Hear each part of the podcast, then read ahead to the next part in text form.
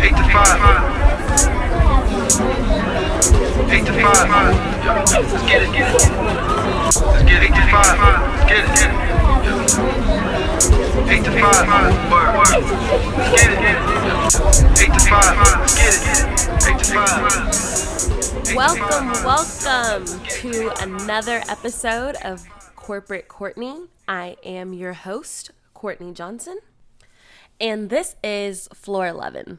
So if you are afraid of heights, I don't suggest you looking outside your window. okay, I know that was really corny, and I really tried to tell myself not to say it, but like, it was so much fun, so I'm gonna keep it. I also want to make a very large disclaimer there are multiple teeny tiny humans screaming their hearts out at the pool. And this happens every week. And I kind of wait to try to record so that they can play and I leave. But I have to get this recorded because I'm going out of town this week. So if you hear them, I'm really, really sorry. I'm trying to block it out as much as possible. I will edit as much as possible. And in fact, you may not hear the teeny tiny humans, but if you do, bear with me. I apologize. It shouldn't happen again, but if it does, I don't know if you've ever tried to stop teeny tiny humans in very large waters of bodies of water, but it's impossible. So we'll make it through though. This week we're talking about when to move on.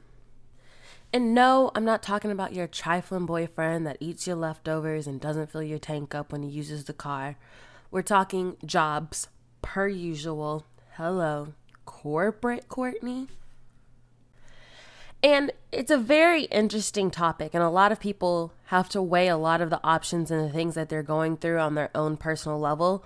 As with anything I talk about, your journey is your journey. So, this is just my perspective and how I've taken the steps to initiate the thought process and how to move on from a job.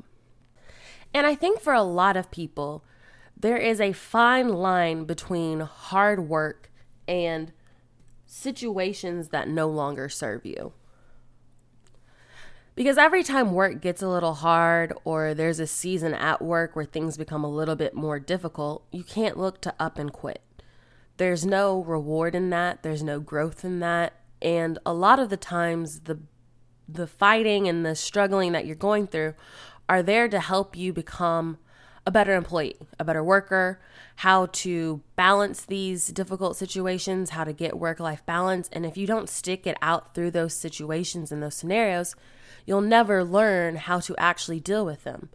And unfortunately, you can't just keep bopping from job to job. I know that in this generation, moving from jobs frequently isn't abnormal, but there is some sort of hesitation to hire people who don't seem to be able to stick it out for anything. You know, if you've got three jobs within five years, there's a red flag that's going to come up. And the question's going to come Are you able to commit to your work? And like I said, it is a very fine line because you're going to have to use your own discernment to know whether you're actually being abused or put in situations that you cannot succeed in or whether something is actually there to help you grow. And work isn't supposed to be easy. That's why they call it work. Otherwise, they'd call it fun time with money coming through. But there are scenarios and situations where you have to understand and identify what about this environment is making me think I need to leave. And one of the big things that's going to tip you off to whether this is something where it's time for you to say goodbye is definitely going to be environment, right? So maybe the work is doable and you would be more than willing to do it if people around you were inspiring or motivating, and they just aren't. I remember when I was first on a very large project in one of my first jobs when I was doing software consulting there were long, miserable hours. The work was difficult. The amount of time spent doing it was long. I mean, I was working 80 hour weeks, I was working weekends. I even had Memorial Day off on a Monday, and my manager made us come into the office on a Saturday to make it up. I kid you not. And that's absolutely sounds ridiculous to me now, but as a bright and shining new employee, I was willing to do it because I was working with a team who was also willing to do it and was going to make it a lot more fun than not. So, on this project, there was another person on the team that started out my new hire class. So, we were kind of new to this whole situation and working in corporate America ourselves, but we had a senior to us, and her name is Luhu, and she was fantastic. She could drive anyone to want to do anything. And she was right there in the trenches with us. She had already paid her dues. She had already done all of the hard work on many different projects and was essentially notorious in the office. But she wasn't afraid to get her hands dirty, roll up her sleeves, and make up holidays on Saturdays in the office, just like the rest of us. So it was easy for me to say, hey, if she's willing to do this work, I'm absolutely willing to do this work. And it made a lot of the efforts and the process that we were doing worth it. There were snacks, there was jokes, there was laughter. I mean, the environment was fun.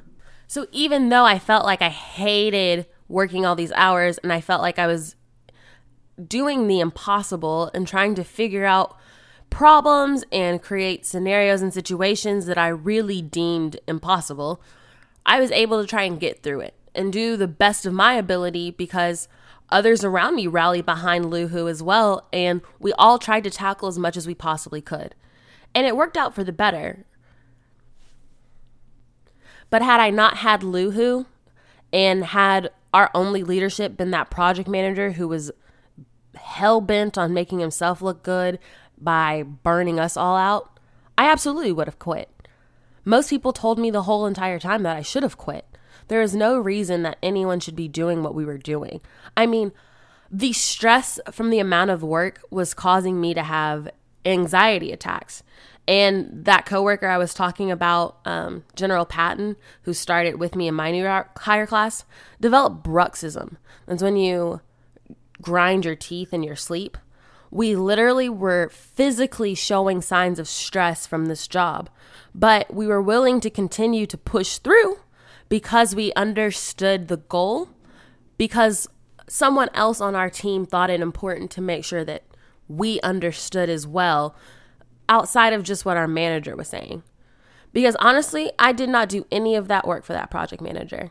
And I don't want to speak for General Patton or Luhu, but I think the environment that we created as a team kept us pushing through.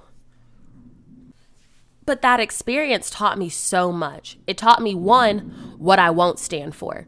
I'll never go back into an environment where that amount of work is expected out of someone or someone oversells for me the amount of work that we're doing. If it's not a conversation about what's doable and what's practical and a timeline that's feasible, I, I won't continue to work on it. I'll make sure to be vocal about it. But it takes going through a scenario like that to know that you even have the power to do something of that sort. Two, I also make sure that I embodied what Luhu did for us. If I'm ever someone in a particular scenario or situation where a lot of us are overworked and trying to finish it through, I want to make sure I lead by example. I want to make sure my team trusts that I'm going to pull my sleeves up and get down and dirty with them if something is difficult. Three, it also taught me not everything lasts forever. The project eventually had to end. We were very successful in what we tried to do. We were eventually able to temper expectations, but we did it together as a team. And I think without going through that and seeing it from beginning to end, I would have missed out on so many opportunities to make my formative foundation for who I want to be in corporate America and how I want to succeed as an employee. But here's the kicker same company, different project, different team, different environment, different work, was not nearly as time consuming, was still tasking, but I had coworkers who didn't want to pull their weight. I had people in seniority spaces who took the opportunity to try to make themselves feel bigger in scenarios as opposed to getting actual work done. So the environment was toxic. The people around me weren't supportive. The people ahead of me that are supposed to be leading me and teaching me were task driven and condescending. And I could no longer see myself being excited to do the work. The manager on this project was like an absentee father. I knew he existed, but he was nowhere to be found. And designers were gods apparently, so no one could question them, and all we were were slaves to whatever their idea of what the next steps were. They were leading the whole team, but without care or compassion, and it made the work less fun. And that's when I realized that I wasn't enjoying the work and I wasn't enjoying the people. And I could switch projects which I had done with another project where the environment was very similar. And that's when I realized that the work just didn't serve me anymore. I wasn't learning anything, I wasn't excited about the next steps. And I felt it was time to try and see what else was out there.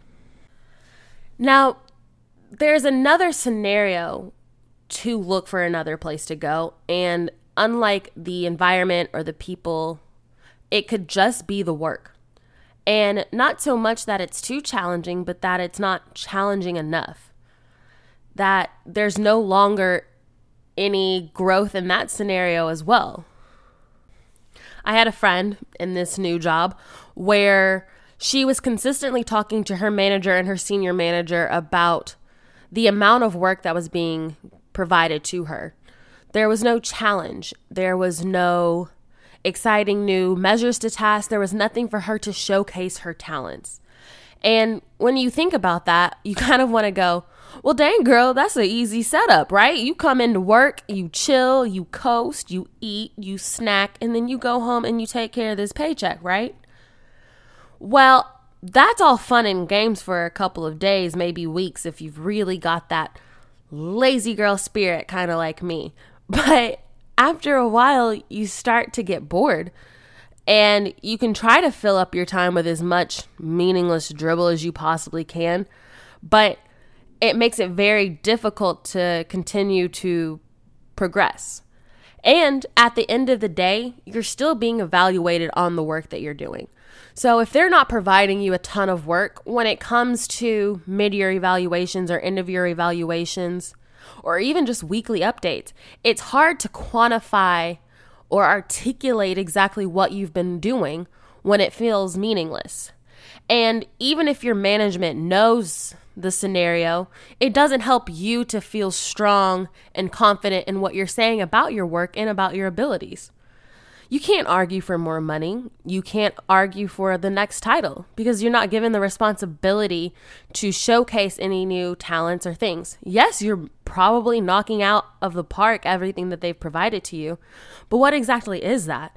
Is that 40 hours of decent material to be able to quantify and say, hey, I'm doing a good enough job to be given more opportunity? Absolutely.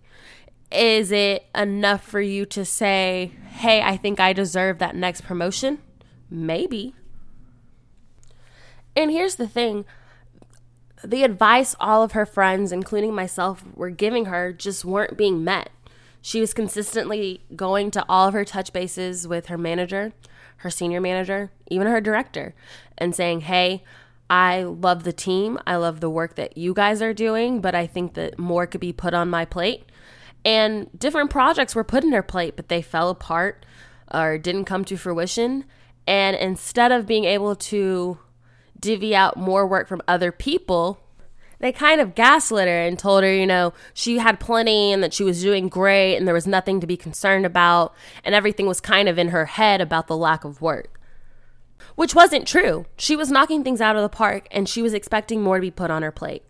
And she did what everyone is supposed to do. She escalated the problem. She tried to be a self starter, find other things to do, and nothing really came. So, very similar to when I was fed up with the hard work and the toxic people, it was time to see what else is out there. And and that's kind of the balance is when you've tried your best to get your head around the scenario and the situation, try to ask for help because again the squeaky wheel gets the oil. So, you've got to be able to make sure that you're communicating to others your position and what's happening. And if there's no change, then start to look at your other prospects. But the thing is, after you're asking for help and after you've communicated your situation or your scenario, you've got to make sure that you're planning. I mean, planning for the next steps. Don't just up and quit your job because things are looking dim. You've got to start taking that time to understand hey, I need a plan B. And that's when you start to manage that job search and try to figure out how you're going to ace interviews, how you're going to get them, what recommendations are going to look like. And for some of you, if this is hitting a little close to home, you're in a very different position than I think anyone my age can tell you about. There is a pandemic going on, and job searching is really difficult. A lot of companies are putting job applications or recs up on sites because they're legally bound to do so. But a lot of those positions are going to be filled by internal candidates who are also looking to make a move. And unless you are trying to find something within your company still, it is going to be very difficult to find other opportunities outside of your company. Not saying it's impossible, and it's nothing like a recession where companies technically don't have the money. Plenty of companies are doing pretty okay during this pandemic. But a lot of companies aren't. A lot of companies are having to do layoffs.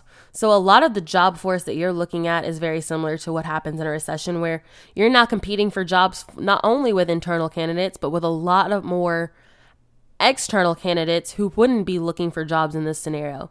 But these mass layoffs that are happening by corporations at the moment are absolutely going to flood the job market and make it a lot more difficult for those of you who are already in the job search as well.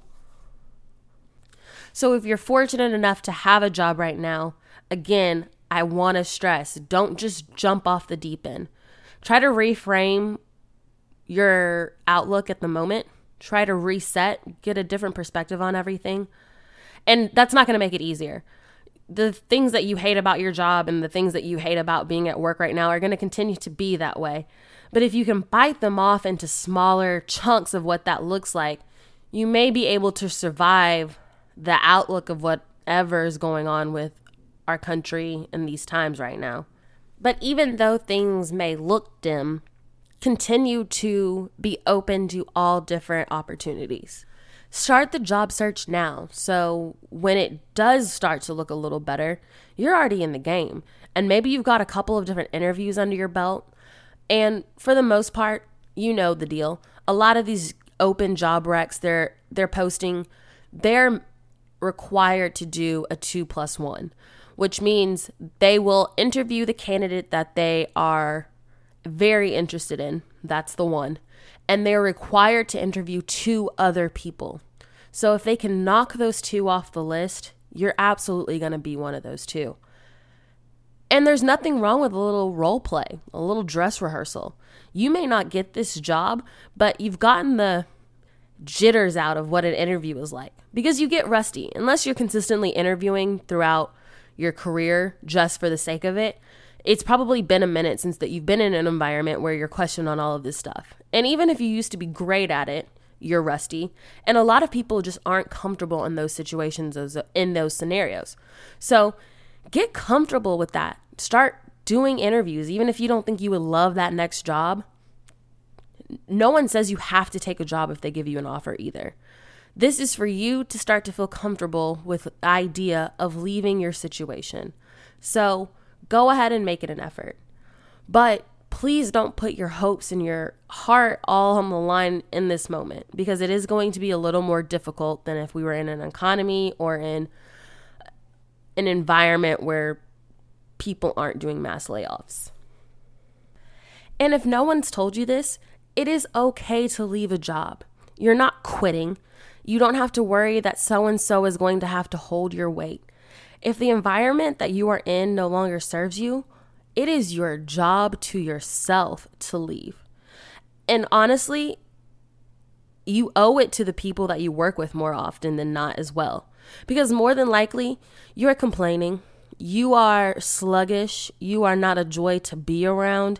You have drained every ounce of energy that they have to muster to be in the workplace.